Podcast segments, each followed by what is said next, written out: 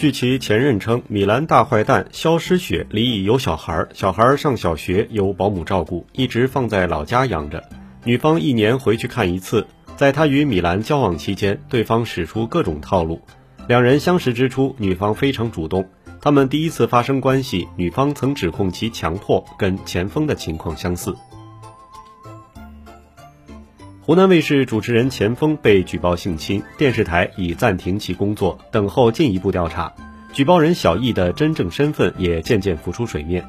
网友发现此次事件十分复杂，主要原因在于小易被揭发出来的黑历史。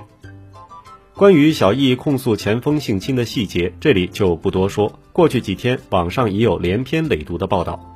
至于小易的真正身份，有网友通过其中一期《天天向上》节目扒出他的微博账号疑似“米兰大坏蛋”，以下简称米兰。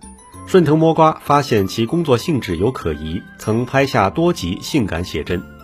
但米兰是不是等同于小易本人，这一点还没有得到当事人证实。他为了自我保护，也不可能承认。网友发现，米兰曝光之后，他在多个平台的账号内容删除，微博也只开放半年内发布的帖子。如此巧合，令人浮想联翩。八月二十五号晚，米兰被挖出真实名字为肖诗雪，同时牵扯出她与男友林立涵（美国籍）在今年三月判决的三百万元借贷案。根据判决书上的资料。肖诗雪今年二十七岁，二零一八年三月与前男友林立涵相识，同年五月确定恋爱关系，两人仅仅相恋五个月。恋爱期间，林立涵声称被肖诗雪骗走三百多万元，肖诗雪却指这是用于购房的赠款。男方起诉后又与肖诗雪达成和解，女方退还一百三十万元。男方虽有不满，但不想再为此事纠缠，不再追究余下的款项。八月二十六号凌晨，媒体联系到林立涵，向他了解案件真相以及米兰大坏蛋的背景。林立涵指出，举报前锋性侵的女子就是米兰大坏蛋肖诗雪。林立涵加了记者的微信之后，很惊讶对方竟然有他的电话。记者说清楚来意后，林立涵发给对方一份调解书以及一段聊天截图。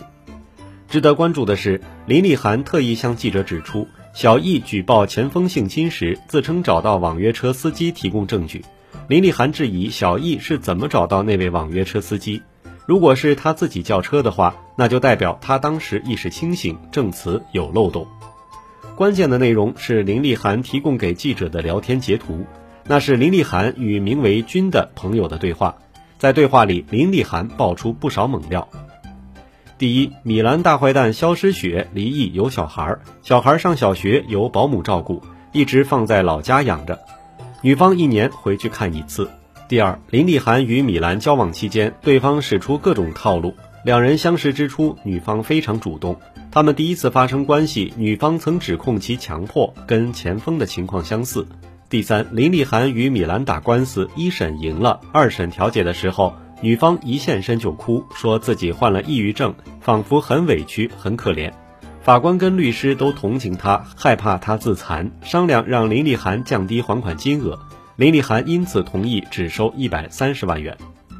第四，林立涵与米兰的前夫有交流，前夫指米兰与熊猫直播的刘某关系暧昧。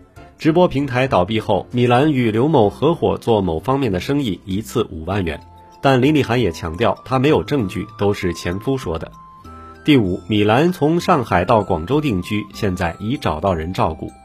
第六，林立涵认为前锋绝对被套路，女方应该释放出令男方误会的信息，才导致两人发生关系，因为女方对他使出过同样的套路。